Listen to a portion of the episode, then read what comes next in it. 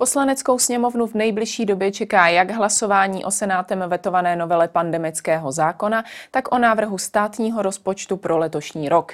Jak dopadnou tyto dvě zásadní bitvy v dolní komoře a jak si zatím vede vláda Petra Fialy, začíná Epicentrum s Markétou Wolfovou. Vítejte.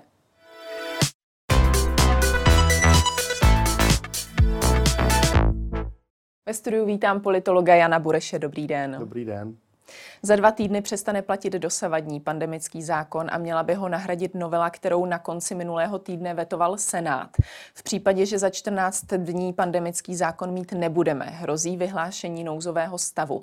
Má novela ve sněmovně podle vás tedy šanci na to, že sněmovnou projde, anebo spíš se máme obávat dalšího nouzového stavu?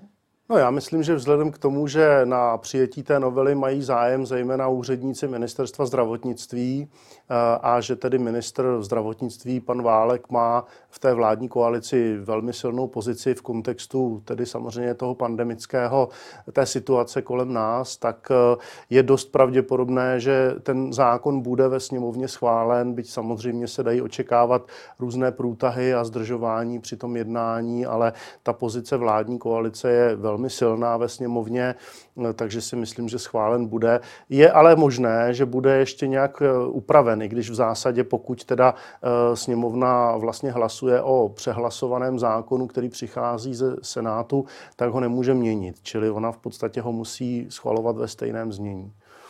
Říkal jste, že vláda má silnou pozici ve sněmovně, nicméně právě v Senátu se ukázalo, že u koaličních partnerů příliš neuspěla. Čím to je, jak to vnímáte, že to takto dopadlo? No, jedna věc je, že senátoři jsou trošku větší individuality, že jsou to osobnosti, které vzešly každý z toho svého volebního vítězství v tom daném volebním obvodu a jsou prostě méně závislí na politických stranách. Za druhé, ten největší klub, který také vlastně i se drolil a který právě v případě hlasování o tomto zákonu jakoby selhal z pozice té vládní koalice, byl klub Hnutí STAN, které obecně není příliš nějak silně centralizovanou politickou stranou. Je to spíš volné sdružení různých starostů a lokálních politiků, takže tam ta vazba mezi tedy těmi jednotlivci a tím vedením té strany je menší. Ale určitě tam prostě selhala i komunikace ze strany vládních představitelů, ať už šéfa a Hnutí STAN, anebo ministra zdravotnictví ve vztahu k tomu projednávanému zákonu. To znamená, určitě si měli lépe promluvit a více promluvit s těmi jednotlivými senátory. No a pak si myslím, že tady je i určitý jako objektivní důvod, to znamená, ti senátoři zkrátka právě i proto, že jsou více na očích svým voličům, tak prostě jsou citlivější vůči těm náladám ve veřejnosti a tady prostě vláda, myslím, nedokázala dobře vysvětlit, proč v době, kdy jak v České republice se zlepšuje ta pandemická situace, tak v ostatních státech okolo nás v Evropě se rozvolňují ta opatření, proč vlastně přichází s návrhem zákona, který potenciálně umožňuje těm státním orgánům přijímat ještě vlastně tvrdší opatření, než jsme tu měli dosud, a to dokonce i bez kontroly parlamentu a dalších orgánů. Takže já myslím, že tady prostě se minula ta logika té situace, ve které jsme, kdy prostě dochází ke zlepšování té pandemické situace a toho, že ten zákon byl předložen ve velmi tvrdé podobě. Byla proti němu celá řada demonstrací. Ty demonstrace nemůžeme všechny jaksi šmahem odsoudit. Je tam prostě celá řada racionálních argumentů, nejenom na těch demonstracích, ale i u kritiků, kteří ten zákon kritizovali, ať už ústavní právníci, lékaři, odborníci z oboru medicíny, tak je logické, že prostě část těch senátorů vyslyšela i tyto kritické hlasy a nechtěli pro ten zákon hlasovat v té podobě, jak byl předložen. Tyto kritické hlasy mluví vysloveně o ohrožení demokracie právě ze strany novely pandemického zákona. Dá se o tom hovořit vysloveně jako o ohrožení demokracie? No, podívejte, demokracie je především jako označení politického systému, kde máte svobodné volby a tak dále. Myslím, že toto asi nehrozí, ale co hrozí je prostě určité omezování lidských a občanských práv, kdy zkrátka tady budeme dále žít ve strachu v tom smyslu, že že ty státní orgány, ať už to budou hygieny nebo ministerstvo zdravotnictví, mohou na základě tohoto zákona vlastně libovolně uzavírat život jednotlivých segmentů té společnosti, školy a tak dál, nařizovat karantény, izolace, testování, čili všechno to, co jsme si tady zažili. A to i za mnohem méně intenzivní kontroly, ať už parlamentů nebo teda soudů. Že jo? Čili v tomto smyslu jako ta obava je skutečně na místě, nehledě k tomu, jakým způsobem ten zákon byl přijímán ve sněmovně v době nebo v režimu takzvané legislativní nouze, která v zásadě vůbec nebyla nutná. Jo? A už to by mohlo být zpochybněno třeba u ústavního soudu, zda ten zákon byl přijat v souladu tedy s ústavou. Právě v Senátu ten stav legislativní nouze dělal vlastně největší problém, nebo nejčastěji zaznívalo, že bylo naprosto zbytečné, aby v tomto stavu byl zákon projednávaný. Souhlasíte tedy, že to byl jeden z největších problémů? No určitě, i když samozřejmě si za to vláda do značné míry může sama. Ono opravdu bylo pravdou, že ten zákon bylo potřeba schválit tak, aby mohl platit od vlastně konce února. A když k tomu připočteme ještě lhůty na projednávání v Senátu a u prezidenta republiky podpis, tak to samozřejmě je nějaká lhůta, která by se bývala nemusela stihnout. Proto tu legislativní nouzi vláda použila, aby zkrátka ten zákon prošel sněmovnou rychleji, než v tom běžném řízení, které má 3 čtení. Ale to si vláda zavinila sama. Mohla ten zákon předložit o měsíc dříve a nemusela tady být legislativní nouze a mohl být projednán zcela standardní cestou. Čili tady si ta vláda, obávám se, jako naběhla na tu kritiku vlastně sama. Ale myslím, že to nebyl ten hlavní důvod té kritiky. Ten hlavní důvod skutečně je v tom, že ten zákon vlastně, on totiž byl napsán v době, úředníky na ministerstvu zdravotnictví v době, kdy ta pandemická situace byla výrazně horší. To znamená v loni na podzim. A vlastně ani nereflektovala, ta novela teď nereflektovala vlastně tu zlepšující se situaci. Dokonce i ta argumentace, kterou ministerstvo zdravotnictví použilo v důvodové zprávě, to byly citace z doby někdy z listopadu, z prosince loňského roku, kdy ta situace byla výrazně horší. A já chápu logicky, že jak veřejnost, tak řada těch politiků v parlamentu nebo v Senátu prostě nerozuměla tomu, proč je potřeba přijímat takto přísný zákon, který navíc by se měl stát vlastně dokonce původně i novelou nebo zákonem bez časového limitu, bez omezení platnosti, když vlastně ta situace se výrazně zlepšuje. Je tedy potřeba přijímat takto přísný zákon? Já si myslím, že není. Že skutečně by, jestliže vláda argumentuje tím, že by po skončení platnosti toho pandemického zákona současného na konci února přestaly platit i některé technické věci, které potřebné jsou, jako jsou různé ty tečky v mobilu a podobně, tak samozřejmě to se přece dalo ošetřit jinými právními normami, ať už nějakým jiným obecným zákonem nebo nějakou vyhláškou ministerstva zdravotnictví, ale myslím si, že ten zákon v zásadě nutný není, rozhodně není nutný v té verzi, která byla předložena, kdyby vlastně znova a v daleko větší míře získaly hygienické stanice pravomoci například zavírat školy a další instituce, živnosti, restaurace, obchody, zábavní podniky a tak dál, v podstatě bez nějaké přísnější limitace, která tu dosud platila, a i přesto se ty uzavírky a lockdowny setkávaly oprávněně prostě s kritikou veřejnosti a teď bychom vlastně umožnili těm státním orgánům, aby takovéto uzavírky se konaly ještě v daleko volnějším režimu. To myslím, že opravdu není jako v zájmu nikoho v téhle společnosti. Od vlády zaznívá, že nebude-li tedy novela pandemického zákona, bude nouzový stav. Podle slov exministryně financí Aleny Schillerové vláda nouzový stav nemůže použít, protože ho v době, kdy byla v opozici, politicky zdevalvovala. Souhlasíte s těmito slovy? Ne, tak to je samozřejmě politické vyjádření. Z logiky věci vyplývá, že ho vláda pochopitelně použít může. Ten zákon platí, vláda má to právo vyhlásit nouzový stav a po jednom měsíci by skončil anebo by musel být prodloužen sněmovnou. Čili to vyjádření paní exministryně Schillerové je spíše politická deklarace, která upozorňuje na to, že vláda ten nouzový stav, nebo tato vláda, tyto strany ho v době, kdy vládla tedy Babišova vláda, tak ho kritizovali, ale to samozřejmě neznamená, že z hlediska právního nemají právo ten nouzový stav použít. To určitě mají. Vy jste to trošku na začátku zmiňoval, každopádně jak velké průtahy očekáváte, co se týká projednávání novely? No, já ty průtahy očekávám minimálně. Hnutí SPD Tomia Okamury už předvedlo v tom prvním projednávání ve sněmovně, že dovede vlastně během, 20 nebo zdržet to jednání asi o 24 hodin, možná to bylo i déle, a o to více teď jsou tady argumenty navíc. To znamená, protestuje ulice, protestuje veřejnost, protestuje Senát, to znamená, neschválil Senát tuto novelu, čili já dovedu si představit, že tam prostě bude poměrně dlouhá série projevů, argumentů, nebo i argumentů mimo, ale prostě série projevů těch poslanců SPD. Možná se přidají i někteří politici Hnutí ANO, protože i v rámci Hnutí ANO vlastně je kritický názor na ten pandemický zákon, takže tam asi tedy budeme asi sledovat znova vlastně to, co jsme sledovali v té sněmovně před, týdnem, 14 dny. Můžou být zase nějaké demonstrace kolem sněmovny a tak podobně.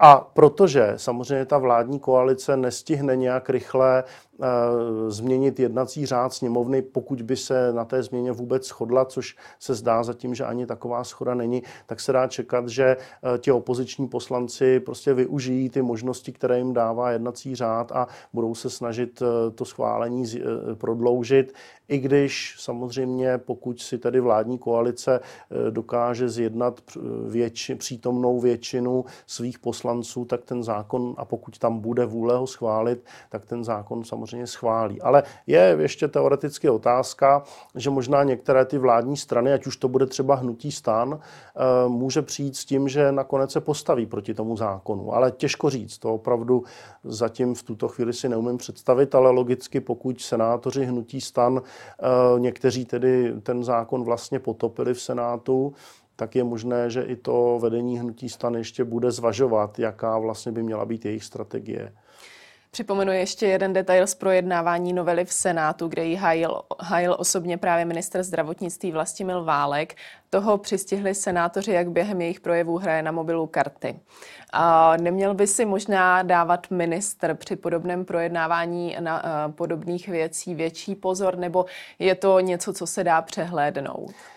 Nedá se to přehlédnout, já jsem v těchto věcech poměrně kritický, já mám velkou úctu k parlamentu a myslím, že bychom ji měli mít všichni a nejvíc právě politici, to znamená členové vlády, ministři. Já myslím, že dlouhodobě by mělo platit, že by se všichni ministři měli účastnit jednání sněmovny. Samozřejmě v Senátu to nemusí být všichni, ale především ti, kteří předkládají ty návrhy zákonů, ale měli by se naplno věnovat té práci. Já rozumím tomu, že je to únavné, že je to někdy dlouhé, že často se ty argumenty opakují a je únavné je neustále poslouchat a tak podobně, ale zkrátka ten politik je placen prostě za to, aby dělal poctivě svoji práci, tak jako ji dělá každý z nás, a ta poctivost té práce je prostě i v tom, že prostě v zaměstnání nehrajete karty na počítači. Když se podíváme na to, jak celkově nová vláda přistupuje k řešení pandemie, jak je u toho věrohodná, zástupci pěti koalice v minulosti často kritizovali rozhodnutí Babišovy vlády jako chaotická. Slibovali změnu v tom, že budou rozhodnutí více předvídatelná. Nakolik tedy jsou více předvídatelná? Ona je ta situace samozřejmě jiná. Ta minulá vláda, aniž bych ji chtěl nějak hájit, pokud jde o to, jak tu pandemii řešila, tak ona musela těch rozhodnutí vydávat velmi často, velmi mnoho.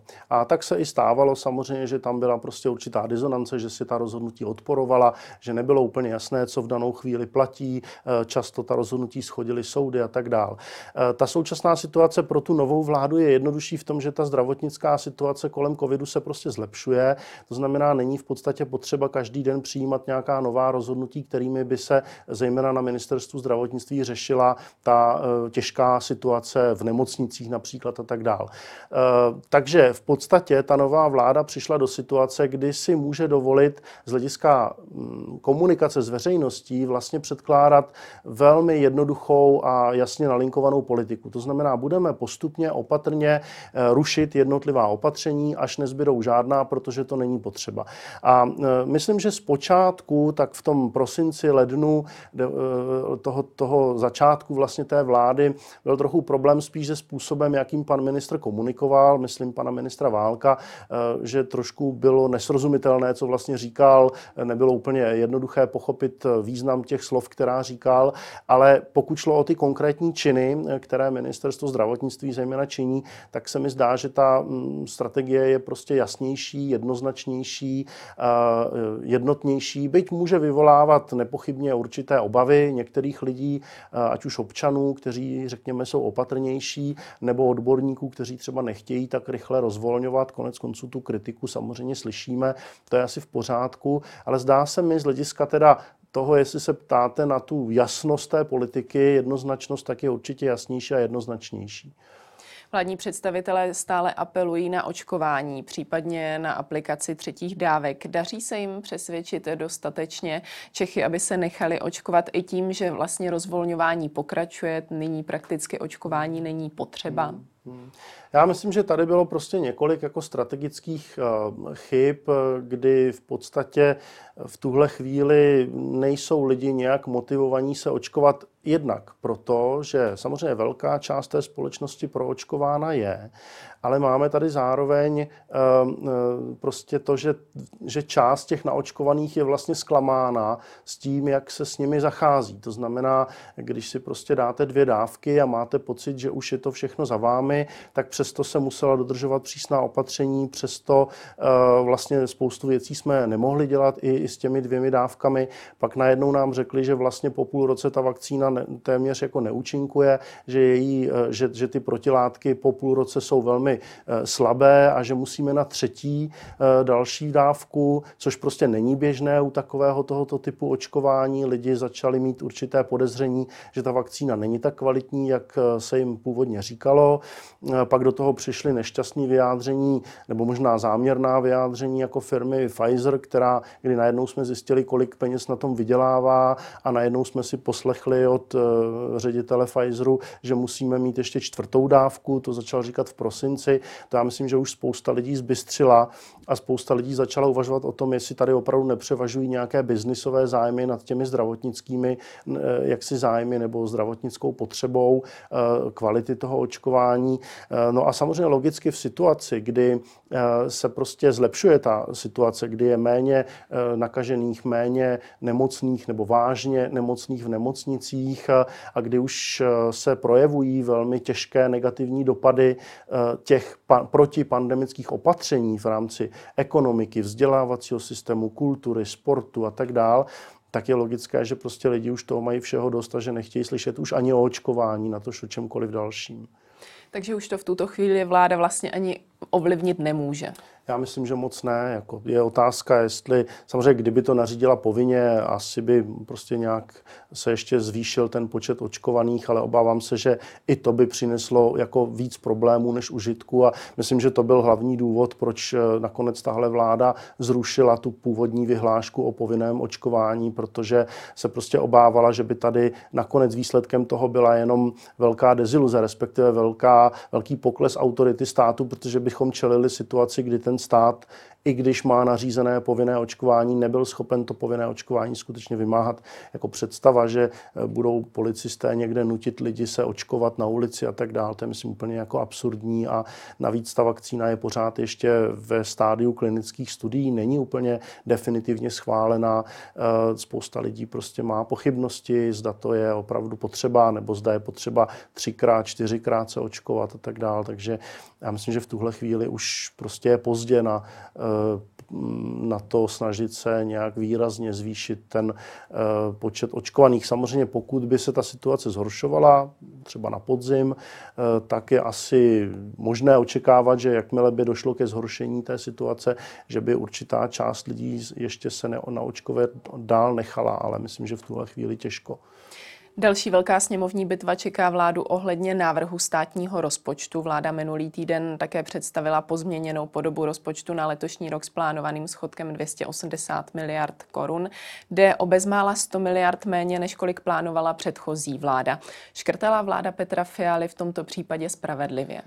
No, ono je samozřejmě velmi těžké říct, co je spravedlivé. Každý si za tou spravedlností asi představujeme něco jiného.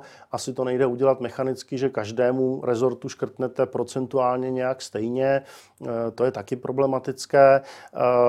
Já myslím, že to je prostě určitý politický signál, který má prostě určitý význam. Tahle vládní koalice vyhrála volby mimo jiné, protože právě slibovala zastavení toho zadlužování státu a reformy, které by měly postupně zlepšit stav těch veřejných financí. A tohle je prostě signál té vlády svým voličům, že to skutečně myslí vážně, že si samozřejmě je vědoma, že to vždycky bude někde bolet, ale že zkrátka to teď bude bolet méně než za pár let, pokud bychom tu situaci neřešili a pokud by se ty schodky rozpočtu dál prohlubovaly tak extrémním způsobem, jako to bylo v těch posledních 2 letech. Čili já v tom vidím prostě určitý symbolický význam. Ta vláda logicky prostě musí plnit to, co slíbila voličům, a to téma reformy veřejných financí bylo jedno z těch nejvýznamnějších v rámci volební kampaně. Opozice označila návrh jako asociální, bývalý ministr Karel Havlíček ho nazval jako švindl.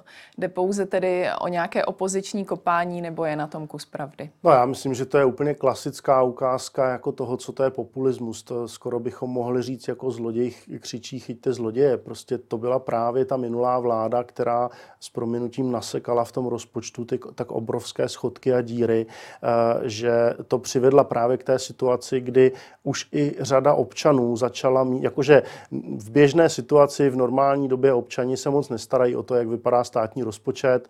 Prostě oni si hlídají svoje rodinné finance a věří, že ten stát je víceméně nějak jako spravován rozumně. Ale ve chvíli, kdy ty schodky, my jsme tady byli zvyklí na schodky třeba ve výši 30-50 miliard a najednou jsou tady schodky kolem půl bilionu, 500-400 miliard ročně. Myslím, že už spousta jako lidí, kteří do té doby se o veřejné finance nezajímaly, tak se vyděsili. Každý máme nějaké děti, máme zájem na tom, aby do budoucna naše děti nedoplácely na to, jak dneska politici hospodaří. Máme zájem na tom, abychom nedopadli jako Řecko, které v důsledku té své složité ekonomické situace, kterou zavinili politici právě těmi velkými schodky, muselo začít prostě rozprodávat přístavy a ostrovy a tak dál.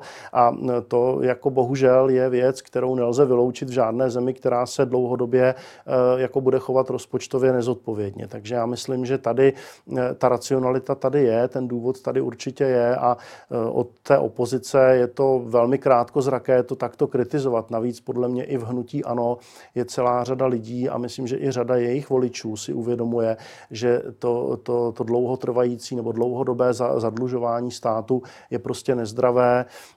I v rámci teďka sněmu, který probíhal hnutí ANO v sobotu, jsme zaznamenali názory některých politiků, jako třeba ostravský primátor pan Macura, který říkal, my přece nemůžeme být stranou jenom pro důchodce, která jenom bude rozhazovat peníze ze státního rozpočtu. Musíme se zabývat i tím, jaké zájmy mají živnostníci, podnikatelé, mladí lidé a tak dál. Takže i tam prostě existuje určité pnutí. Zatím teda to vedení té strany nebo hnutí ANO se rozhodlo, že zkrátka bude dělat takovou jednoduchou jako populistickou politiku, kritizovat prostě snižování těch výdajů státu, protože ono to samozřejmě populární nebude, když sáhnete státním zaměstnancům například na jejich mzdy nebo když nebudete zvyšovat důchody tak rychle, jak se zvyšovaly dosud, tak to nepochybně budou ti lidé vnímat jako negativně, ale pro z hlediska zdraví těch veřejných financí je to skutečně nezbytné a naopak jako řada ekonomů říká, že ty škrty by měly být ještě významnější. Že? Když se podíváme na ty konkrétní kroky, Andrej Babiš například kritizuje plán zrušit navýšení plateb za státní pojištěnce, škrty ve zdravotnictví dokonce označil za bezprecedentní a nepochopitelné. Tomio Okamura vedle toho kritizuje snížení slev na jízdném. Je třeba některý z těch škrtů, na který došlo, podle vás více užitečný a některý méně? No, pokud jde o to zdravotnictví, tak samozřejmě jako sice tohle se poslouchá hezky, ta kritika snižování nebo nezvyšování tedy toho příspěvku státního za pojištěnce. Na druhou stranu je potřeba si uvědomit, že v těch uplynulých 2 letech do zdravotnictví se navíc přidalo obrovské množství peněz. Samozřejmě v řadě případů oprávněně, pokud šlo o platy zdravotníků, lékařů, sester, lidí, kteří se starali o ty pacienty s covidem, to je zcela v pořádku a pochopitelné a ta náročnost náročnost toho povolání si to určitě jako výrazně zasloužila, to je jasné. Ale my taky víme, že do toho zdravotnictví nebo v tom zdravotnictví se v době covidu utratila obrovská spousta peněz úplně zbytečně nebo jaksi zcela přemrštěně. Předražené zakázky na respirátory, na různé testy z Číny a tak dál. Plýtvalo se v řadě případů, byly bohužel i ta pravidla byla nastavena i tak, že nemocnice dostávaly prostě za pacienta na covidové jednotce mnohem více peněz, než na jednotce intenzivní péče, když měl covid, mnohem více peněz, než když tam ležel bez covidu, a to možná některé motivovalo, že tam ten covid někam připisovali. Nevím, to nechci posuzovat, ale každopádně myslím si, že nelze rozhodně počítat s tím, že zdravotnictví může dál fungovat jako černá díra, do které jenom padají další a další peníze. Zdravotnictví je typický rezort, který spotřebuje cokoliv mu dáte. A my si prostě nemůžeme dovolit cokoliv. Navíc velké množství těch peněz, které jsme dali ať do zdravotnictví nebo do jiných rezortů v době covidu, tak jsou peníze, které nemáme a které jsme si půjčili. Jo? Ještě kdybychom je měli jaksi řádně vydělané na daních, tak chápu, že ten stát je může utratit, ale my si prostě značnou část těch peněz půjčujeme, takže to prostě není standardní politika a já myslím, že tady mimo jiné ta vládní koalice, která teď vládne, měla také v programu, kromě jiných reform, i reformu právě financování toho veřejného zdravotnictví, a to je něco, co nás ještě intenzivněji čeká v důsledku toho covidu, abychom skutečně nastavili ten systém tak, aby sice na jednu stranu dokázal uspokojit všechny pacienty a splnit ta očekávání, která máme od zdravotnictví jako plátci veřejného pojištění, ale zároveň, aby to byl systém efektivní, aby nebyl předražený, aby se tam prostě neutrácely peníze zbytečně. Ministr financí Zbyněk Stanjura slibuje, že bude v tom nepopulárním škrtání pokračovat. Kde vidíte další možnosti úspor a škrtů? No, já samozřejmě sice nejsem expert na veřejné finance, ale myslím si, že prostě v posledních letech, a to není ale zase jenom vina Babišovy vlády, to už nastalo dříve, tady prostě výrazně nabujela státní byrokracie. Já si myslím, že my musíme provést nějakou celkovou revizi toho, co od toho státu čekáme. Mám obavu, že prostě ten stát v posledních 10, 15, možná 20 letech na sebe nabaluje stále více a více pravomocí, kompetencí, stále se vymýšlejí nové a nové povinnosti, které ty státní úřady jakoby musí dělat. Oni tvrdí, že to musí dělat proto, aby náš život nás všech jako občanů byl kvalitnější. Ale v důsledku toho se stále více a více nabalují noví a noví státní úředníci. A to dokonce nejenom na té celostátní úrovni v podobě ministerstev a podobně, ale i třeba na lokální úrovni. Dneska jsme v situaci, kdy, když srovnáte počet zaměstnanců úředníků na radnicích třeba, tak je dvojnásobný oproti situaci před 10-15 lety. Já myslím, že je potřeba prostě udělat velkou revizi všech těch agend, kterou stát nebo obce, města vykonávají, řadu těch agend možná opravdu zrušit a potom i propustit ty úředníky. Ale nejsem si jistý, jestli tohle je jako ten hlavní problém. Možná, že by se ukázalo z hlediska objemu státního rozpočtu, že ty peníze spotřebované úřady zase nejsou tak velkou částkou. Nepochybně tam bude velký problém v důchodovém systému. Je potřeba prostě udělat důchodovou reformu. Právě v tom systému financování veřejného zdravotnictví, možná i školství a tak dál, možná i řada zbytečných dotací vůči, já nevím, podnikatelům, zemědělcům a tak podobně. To se všechno musí přehodnotit podle mě. Když pětikoalice slibuje, že nebude zvyšovat daně, dá se jí v tomto ohledu věřit?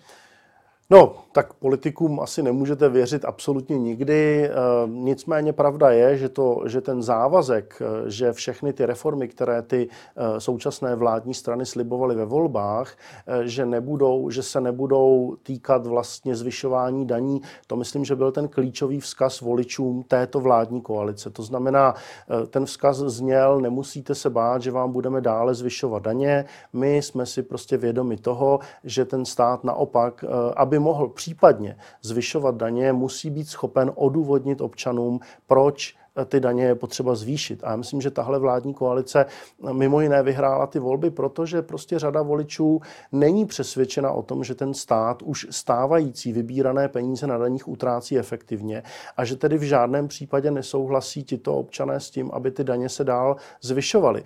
Každý pochopí, že ten stát potřebujeme, to je jasné, ale pokud pořád máme pocit, že ten stát neutrácí ty peníze efektivně, že je utrácí často zbytečně, předraženě a tak dál, tak prostě není oprávněné očekávat, že voliči budou souhlasit se zvyšováním daní. A to je, myslím, situace, ve které jsme. Ty vládní strany na tom vyhrály volby, takže myslím, že se budou snažit za každou cenu dodržet ten závazek, nezvyšovat přímé zdanění práce. Možná půjde o jiné typy daní, ale asi ne o daně, které platíme jako fyzické osoby nebo z příjmu nebo právnické osoby a tak podobně. Současná vláda nepřijala od té minulé připravené kompenzační programy v souvislosti s covidem a připravuje vlastní. Chce pomáhat adresněji.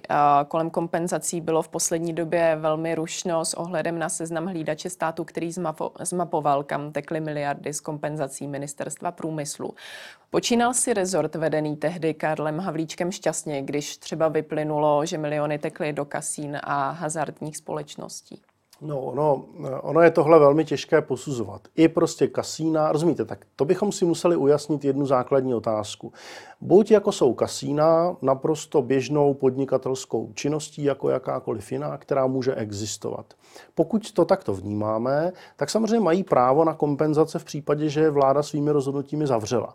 To bychom museli prostě přehodnotit tento jakoby morální aspekt tohoto podnikání. Museli bychom říct prostě kasína tu vůbec nechceme, zakážeme je a pak není co jako dotovat. Jo? Ale to je prostě jiná situace nebo jiná diskuze. Já myslím, že prostě ten základní problém byl, že samozřejmě v důsledku těch pandemických opatření, která přijímala vláda, tak prostě řada podnikatelů velmi utrpěla, mnoho jich zkrachovalo, restaurace a tak dál. Vláda se snažila je udržet nad vodou nějakými dotacemi, přesto myslím, že si všichni stěžují na stejnou věc, že ty dotace byly jako nedostatečné, že řada těch firem stejně nepřežila nebo jim to moc nepomohlo, museli propustit velké množství zaměstnanců a tak dál.